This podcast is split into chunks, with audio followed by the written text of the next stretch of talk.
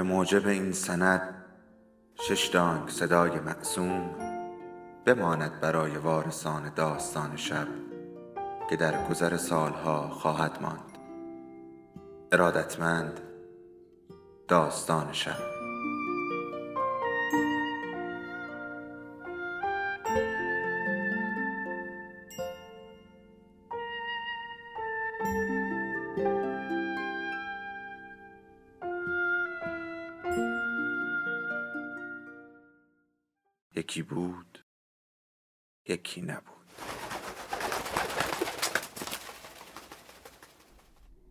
ساناز سید اسفهانی داستان مراد و راز سرخ پنبزن ده بالا رو می‌خوام براتون بخونم. امیدوارم که دوست داشته باشید.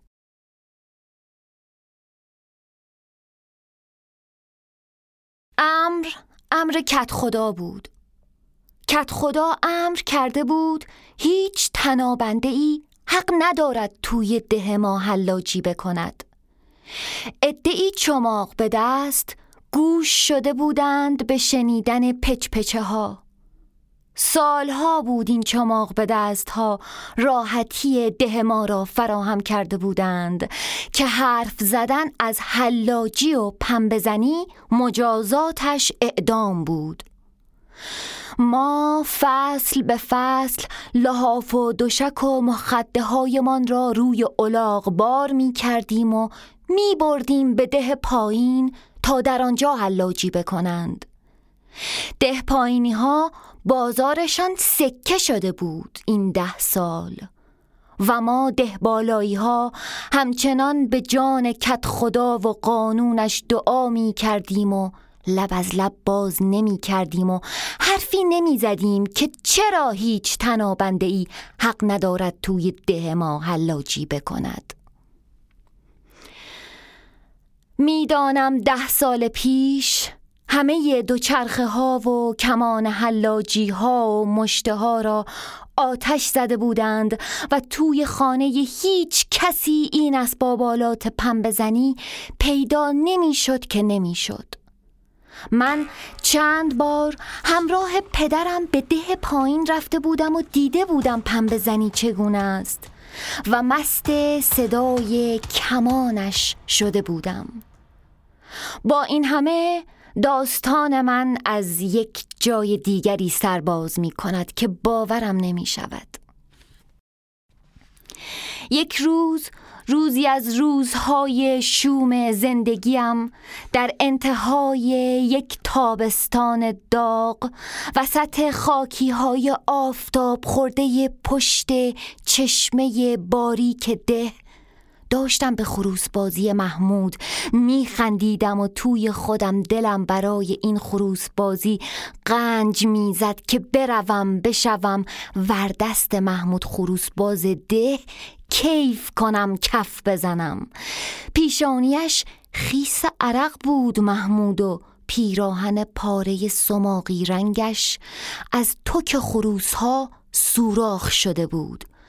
کمرش را مثل علفی که باد بخمد پایین آورده بود و گردنش را مثل گردن شطور برده بود جلو و خودش هم عین خروس قدقد می کرد و خروسش را ناز می‌داد و رزم یادش می‌داد. من هم ناخداگاه لبهایم را مثل لبهای محمود جمع می کردم و چشمانم ریز می شد و پیشانیم پرچروک و گردنم دنبال پرپر زدن خروس ها و پریدنشان بالا و پایین می‌رفت و یک مرتبه عینهو خود محمود کیف می کردم کف می زدم نگو که زاغ سیاهم را چماق به دست های همیشه روستا دارند چوب می‌زنند و آمارم را کف دست خانبابایم گذاشته اند که پسر یکی یک دانت چند وقتی است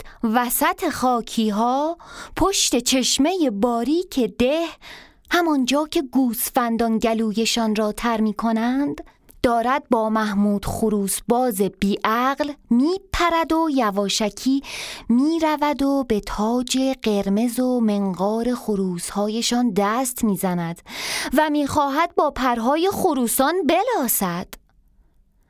شبش که خوشخوشان به خانه برمیگشتم و خورد سنگ های جلوی پایم را با سوت جلو می انداختم و توی ابرها سیر می کردم.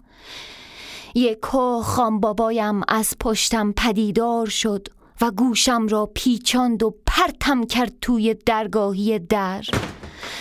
دو در کرم چوبی میان دو سکوی کاه گلی با سر من باز شدند و من با تن لاغرم خوردم کف حیات. نزدیک بود سرم بخورد به تیزی گوشه حوز و بمیرم. کاش سرم به حوز می‌خورد و میمردم. خان بابایم با شلاقی که به کپل اسبش می نواخت تنم را سیاه کرد و تف روی سر و صورتم می انداخت اهل خانه ننه ام و امه ها و آبجی هایم ریختند توی حیات که شامراد مرد. اما من جان سگ داشتم. مرض خنده به وقت گریه داشتم. هرچه خان بابایم می‌گفت میخندیدم. اما اشکهایم روی گونه ام سر می‌خورد. دست خودم نبود. خل شده بودم یا ترس برم داشته بود نمی‌دانم. هم گرفته بود. و خان بابایم دوباره شلاق رو برد بالا و زد روی تنم. روی ستون مهره هایم بیخ گلویم و روی پاهایم تا غلط کنم بروم سراغ خروس بازی. خلاصه بعد از اینکه خوب کتک خوردم و رمقم رفت ننه کنارم روی زمین نشست و دستش را که روی چشمان گریه کردش بود برداشت و گفت خاک تو سرت مراد! آخه تو رو چه به خروس بازی؟ زلیل بشی الهی! بدبختمون کردی! آقات میاد منم می‌کشه که تو رو ادب نکردم! آخه این حقه! بشکن این دست که نمک نداره. لاقل به من می‌گفتی کدوم گوری میری الدنگ. خوشم باشه که تو تک پسرمی کاکل به سرمی خاک تو سرت کنن. خیر سرم پسر زاییدم که بره خروس باز شه. آخه تو رو چه به این کارا تخم جن؟ بعد تکانم داد و من خودم را زدم به مردگی. از آن می‌دادند. خان بابایم ولم کرد برود مسجد نماز بخواند من اما عین جنازه وسط حیات افتاده بودم و پشتم به غروب آسمان بود و هوای خنک بادیه فرمی خورد و خودش را به داغی تنم می لرزانید. توی دماغم گل رفته بود و نمی توانستم نفس بکشم صدای ارعر اولاغ از توی طویله می آمد که رم کرده بود. امه هایم می گفتند بلندش کنیم ببریمش خانه. اما ننم دست به من نمی‌زد. می گفت اگر باباش بیاد ببیند این دراز بی عقل توی حیات نیست و تخم جن را برده این خانه ما را هم سیاه و کبود می کند آبجی بزرگ آمد و دستم را بلند کرد. دستم از دستش مثل سیب از درخت که بیفتد افتاد و خورد به کف خاکی حیات. آبجیم تکانم داد و گفت ننه این مرد! و نمی‌دانم چرا به سادگی این خواهرم خندم گرفت و با همه دردی که توی جانم بود همین جور که با دماغ گل گرفته افتاده بودم زدم زیر خنده و دهانم باز شد ننم محکم زد پشت سرم استخوانهایم درد می کرد و احساس می کردم گوشتم از جدار تن استخوانها در رفته و توی پوستم شل می زند. پدرم زود برگشت. بین دو نماز آمده بود که کار را تمام کند. من را مثل گربه از روی زمین بلند کرد.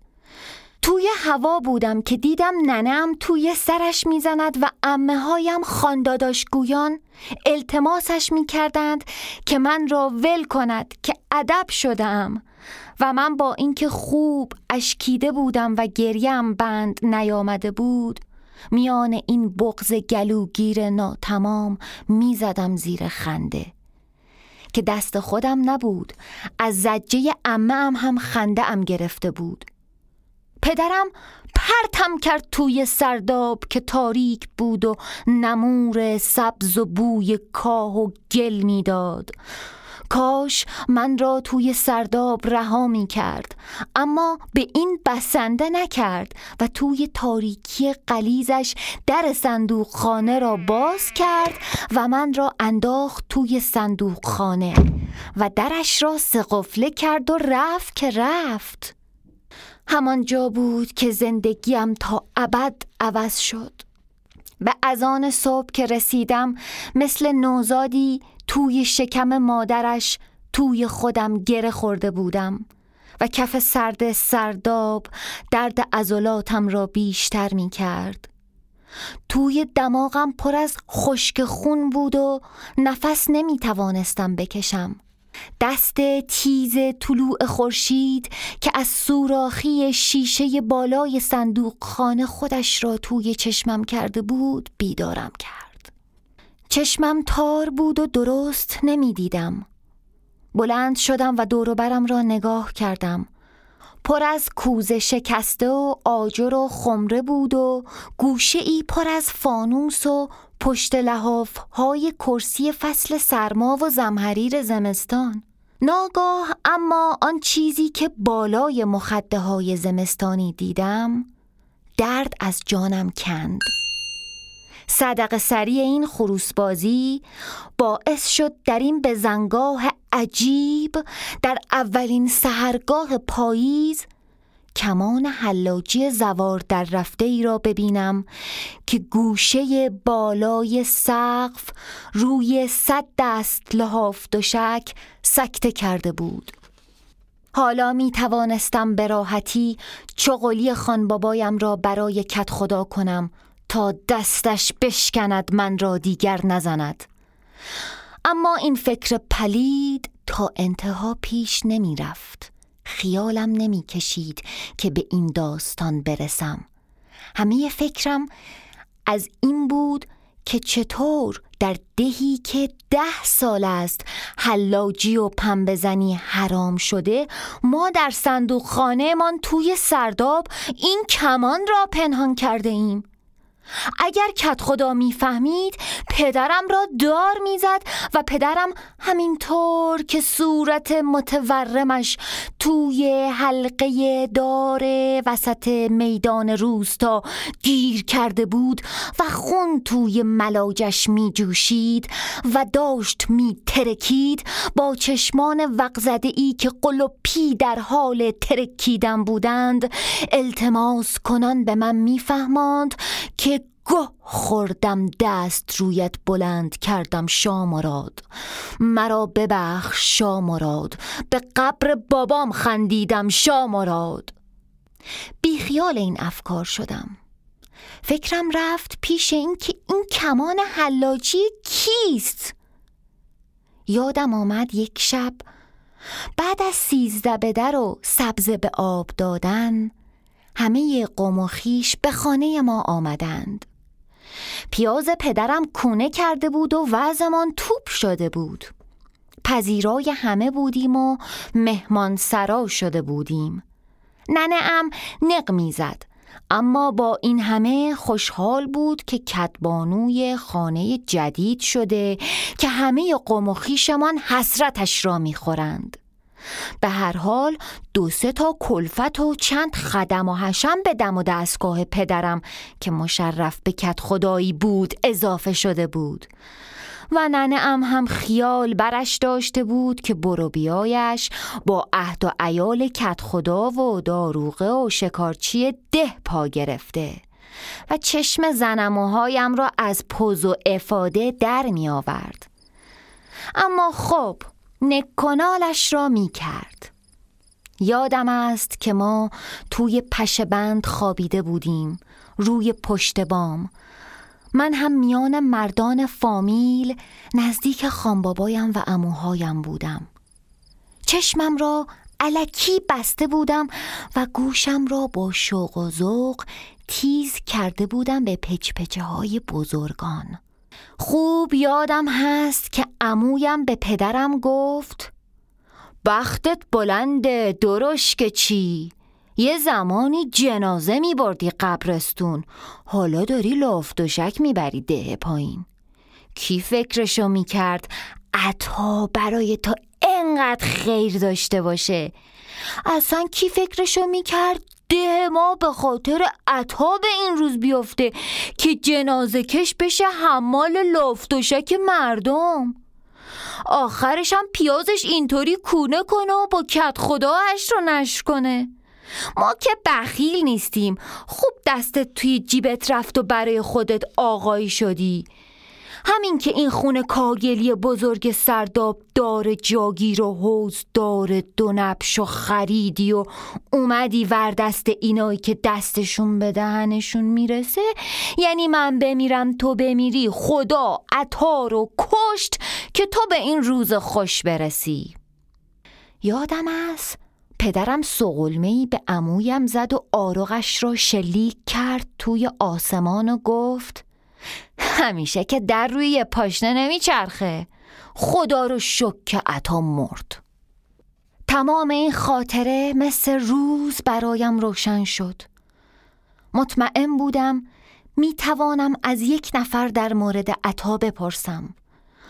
حالا دیگر ترس توی دلم نبود اگر خان بابایم خفتم می کرد و من را مثل گوشت قربانی می‌زد لاش می‌دادم. پای خودش هم گیر بود. باید به محض بیرون رفتن از این سرداب می‌رفتم سراغ شربت. هرچند که می‌دانم دیدن شربت ترس دارد و حتما که ترسش از حبس توی این صندوق خانه بیشتر است. اما حالا که کار به اینجا رسیده و خانبابایم شلاقم می‌زند کارت به استخوانم رسید. صابونش را به دلم می‌زنم. می‌روم سراغ شربت. از زبان مردم روستا شنیده بودم که شربت ده سال است توی کاروان سرای پدرش اتراق کرده و خیال بیرون آمدن هم ندارد. کاروانسرا ده سال بود متروکه مانده بود و کسی نزدیکش هم نمی‌شد. همه از شربت می ترسیدند و اسمش که به دهانها می آمد همه می گفتند توبه توبه توبه توبه. زبون تو گاز بگیر. اسمشو به دهنت نیار. تابستان ها که می‌شد و ننه هم توی زل گرما برای خانبابایم شربت می آورد همیشه فکر می کردم چطور می شود شربت را خورد اما همزمان زبان را نیز گاز گرفت چرا شربت توی کاروان سرا بود؟ چرا در کاروان سرا قفل بود؟ چرا به ما می گفتند نزدیک آنجا بازی هم نکنیم؟ مگر شربت چه کار کرده بود؟ بیشتر وقتها که به شربت فکر می کردم ناخداگاه پوست صورتم می خارید و اسافل اعضایم آهسته آهسته روشن می شدند و دردی کمرنگ میان یک جایی که نمی شناختم طلوع می کرد درد خوب مثل رد و برق جرقه می‌زد و من می ترسیدم باران بگیرد هر بار. معمولا فکر شربت شیرین و شور بود برایم. می گفتند زن زیبایی بوده.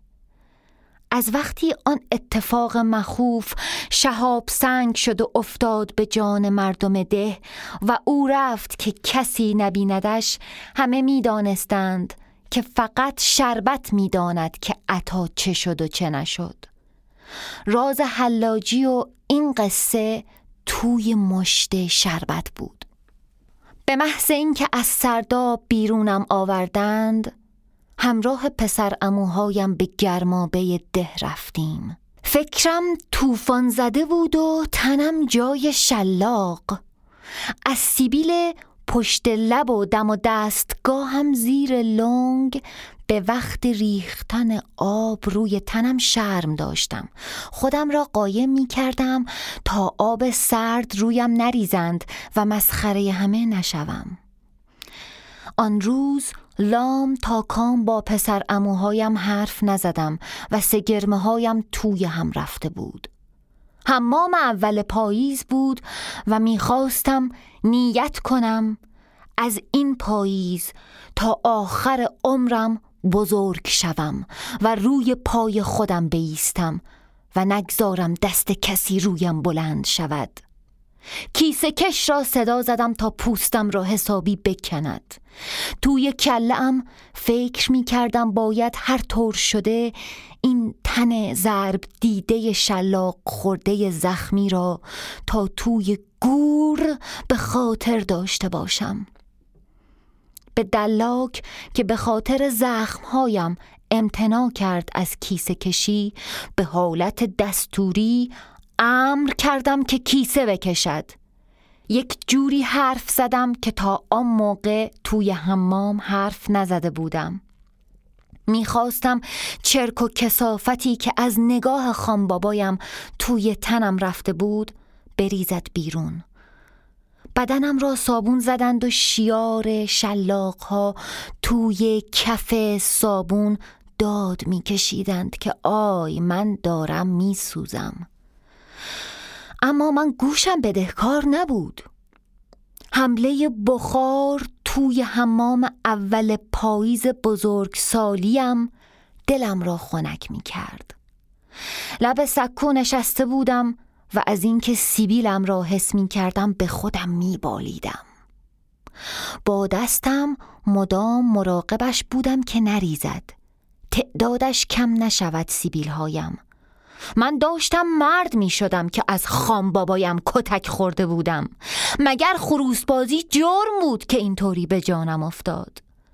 حالا که می‌خواهم سر از کمان حلاجیش در بیاورم و بروم سراغ شربت باید قدر همین خرمن پشت لبم مردانگی داشته باشم. بلند شدم رفتم پیش سرتراش. سرش خلوت بود. سر پاییز کسی سرش را نمی‌زد معمولا. پایم را توی موج کف و صابونهای لیزی کاشی ها گذاشتم و مثل اسب جلو رفتم. گفتم سرم را بتراش سرتراش. گفتم مزدش را می‌دهم. این پولها را از صدق سری هزار کار جمع کرده بودم.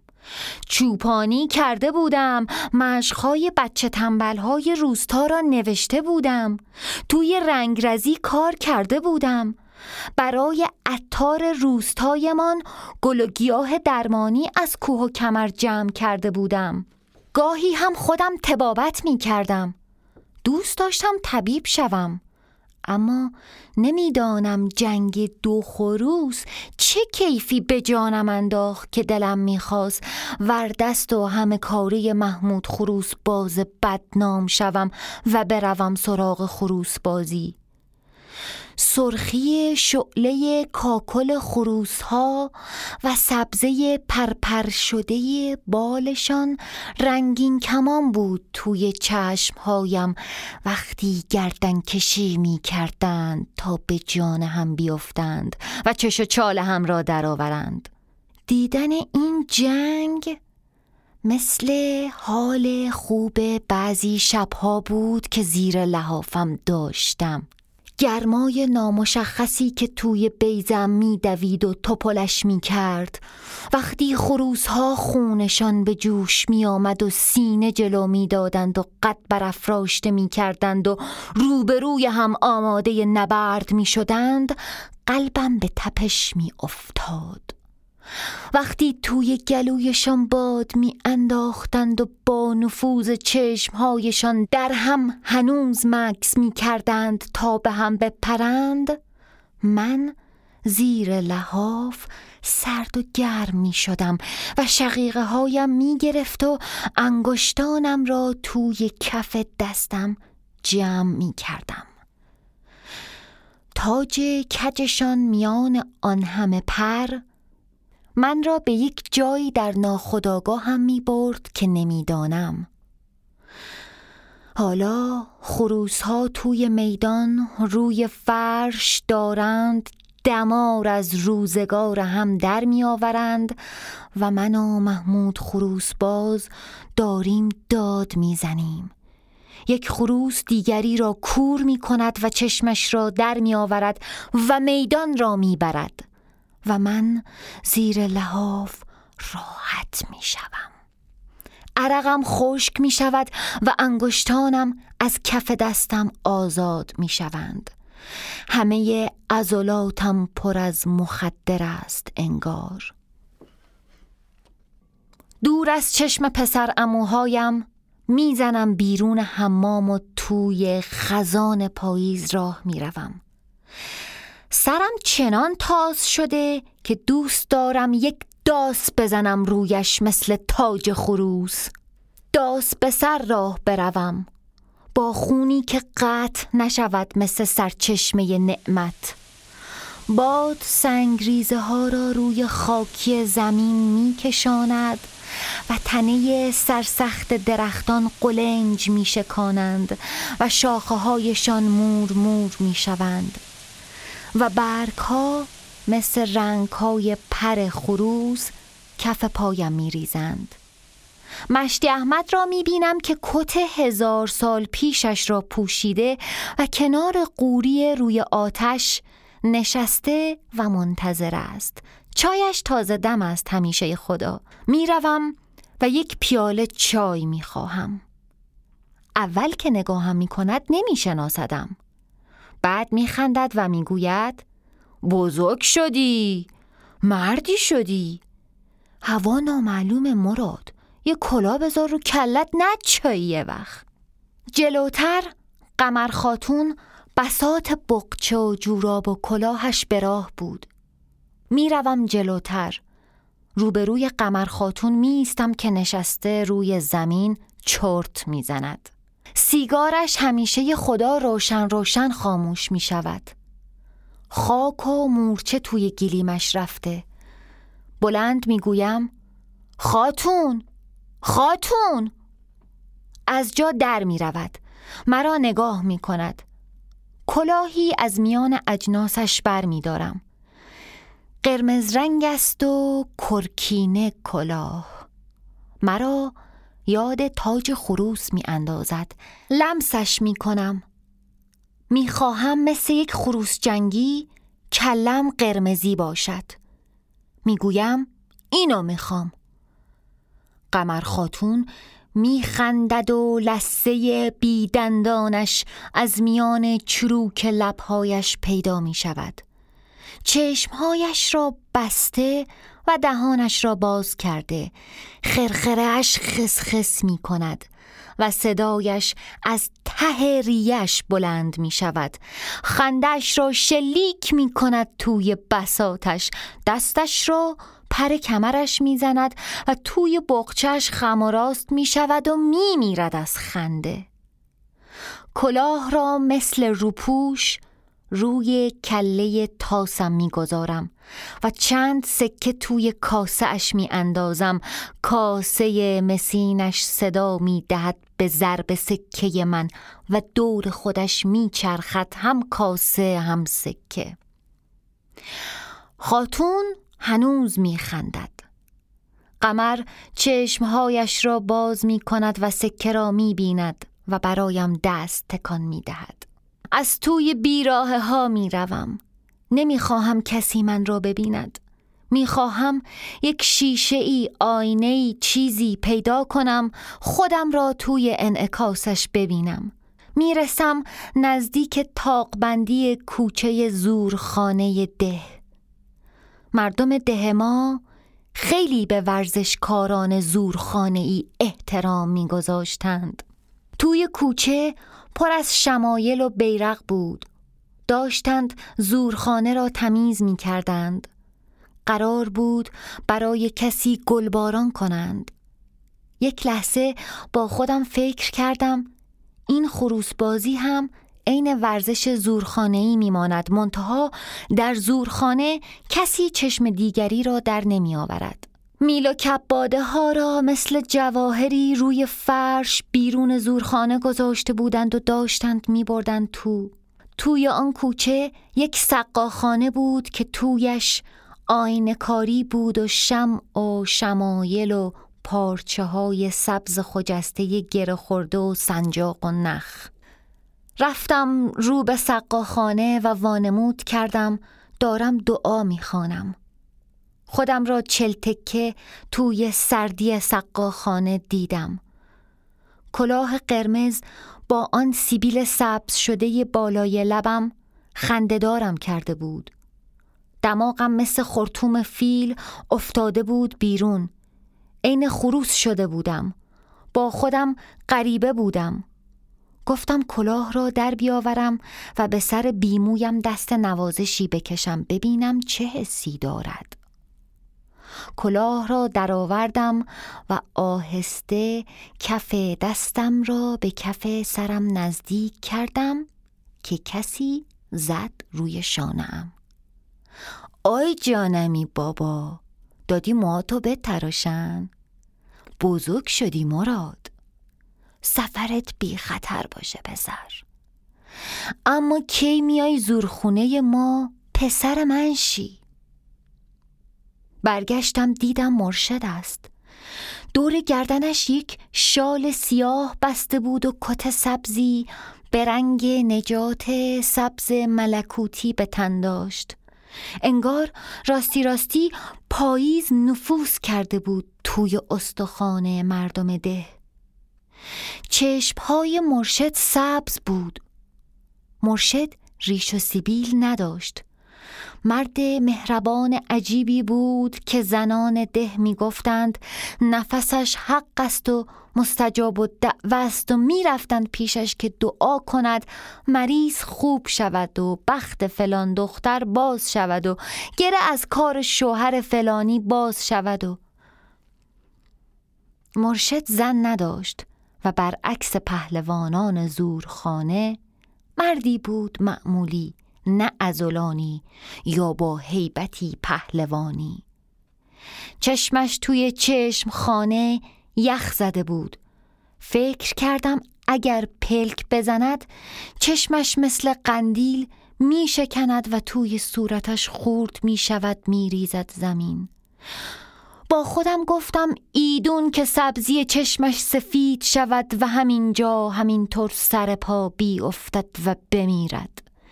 بدون اینکه نگاهش را به دستم بیندازد و تکان از تکان بخورد به من که زبانم توی دهانم خشکیده بود با زله ممتدش گفت به شربت سلام مرشد و برسون و بگو به حوز کوسر اگه تو برنگردی من گود زورخونه می‌سازم وسط حیات کاروون سرا. برگرد شربت. چشمهایم پلق زد. آب دهانم را قورت دادم. منمن کنان میان صدای قلبم دویدم. گفتم مرشد از کجا فهمیدی دارم میرم کجا؟ مرشد کلاهم را از میان باریکه انگشتانم بیرون کشید و توی سرم گذاشت و تک کرد و گفت تو مرد نیستی. تو پهلوونی. هر کسی جنم نداشت بره پیش شربت. برو برو داستان عطا رو ازش بشنو. اگه شنیدی اگه به اونی که تو مخت رسیدی خودم ازت یه مرد می‌سازم که خانبابات یه عمر پشیمون شه که دست رود بلند کرده مراد که با شلاق سیاه و کبودت کرده مراد که البته که مردی مراد همین حالاشم اگه بری بیای ارشدت می‌کنم توی صفای زورخونه. خدمت می‌کنی برای همه اهل روستا. برو با صدای کمون حلاجی بیا. برو برو به امون خدا. زانوهایم زانوهایم به هم میخوردند. مرشد شمعی از توی دیوار کاهگلی برداشت و گذاشت توی موم خشک شده دیروز جاگیرش کرد شم را. روشنش کرد. شم اشک نمیریخت. شم توی باد خاموش نمی‌شد. سر شم مثل تاج خروس سرخ بود. سرخیش مثل غروب زبانه می‌کشید. مثل سرخی خورشید توی آبی آسمان. مثل ترسی که توی دلم بود.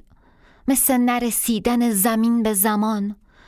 گفتم مرشد خان بابام سرمو نبره. مرشد گفت تو معمور مرشدی برای زور خونه قسم خورده رازدار مای مراد. برو تلسم سیاه این ده و بشکن. خان بابات با من. بابا که آقا نباشه دستش به زدن باشه و سرش تو سجاده خدا ازش راضی نیست. ریاست این کار. برو بذارش به عهده ما با کیت نباشه. بابا باید سایه داشته باشه. مرد بی سایه مثل آدم بی سر میمونه. بابا یعنی درخت یعنی ریشه بابا. یعنی عشق یعنی حرمت. بابا یعنی یه پارچه دست. دست بزن به قنوت نمیره. دست به قنوت به شلاق نمیره. داشت همینطور می‌گفت مرشد. قفسه سینم را باز کرده بود و ول نمی کرد ترسیدم از اینکه همه چیز را می‌دانست. می ترسیدم پا گذاشتم به فرار. مثل تیر از کمان در رفته خودم را پرت کردم پشت ده. گم شدم از همه چیز. دویدم که تا هوا روشن است برسم به کاروان سرا. پشت تپه ها بعد از چشمه شافی که می‌رفت توی خیزران دو ستون دیدم. ستونهایی برافراشته بر آسمان سر کوبیده. بادگیرهای کاروانسرا بودند. غروب می‌رفت و باد می آمد تا سر سوزنی خیزران مست که کج و خم و سرخوش بودند و نرم تن به تن هم تکیه داده بودند و با این باد با هم این سو و آن سو می شدند می رقصیدند با هم در کنار هم شانه به شانه. این دو ستون پشت خیزران من را فرا می مثل مناره های مسجدی. خشتی و گلی بودند و سربرافراشته به تاق آسمان. خودم را توی خم خیزران انداختم و چشم بستم و با سر سرخینم دویدم مثل شهابی که در آسمان نیم خیز و تیز برود. رسیدم به در کاروانسرا. هوا خواب رفته بود انگار. باد ایستاده بود انگار. شب آمده بود به صحرا. صدایی نبود یا من نمیشنیدم. با مشت روی در کوبیدم. خان بابا پشت سرم بزرگ می‌شد مثل ابری. ابری می‌شد مثل سنگی. سنگی می‌شد و می افتاد روم. من را له می کرد هر جا را نگاه می کردم چشمان سیاهش را می دیدم و سگرمه هایش را. صدایش توی گوشهایم بود و شلاقش توی هوا. با مشت به در کاروان سرا کوبیدم. داد می‌زدم. کمک! خان بابا می‌خواد منو بکشه. باز کنید درو! از سیبیل هایم از قد بلندم از دماغ باد کردم از کلاه قرمز و سر تاسم خجالت نمی کشیدم فقط می ترسیدم پسر اموهایم را می دیدم که دارند دنبالم می آیند انگار دست هر کدامشان یک لنگ است و می خواهند من را توی لنگ لغم پیچ بکنند و ببرند حمام و با چوب مرا بزنند.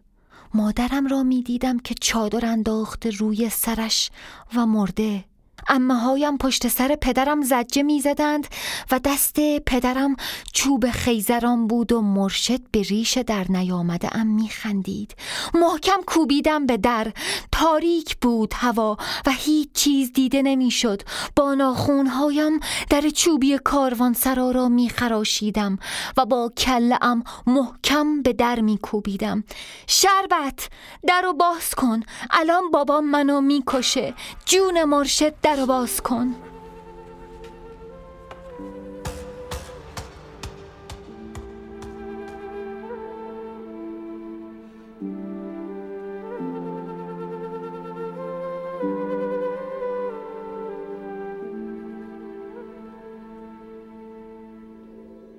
داستان شب بهانه است.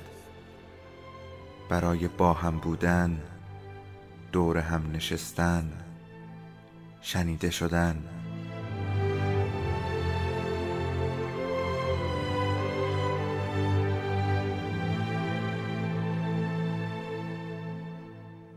صدای افسانه ها رو میشنویم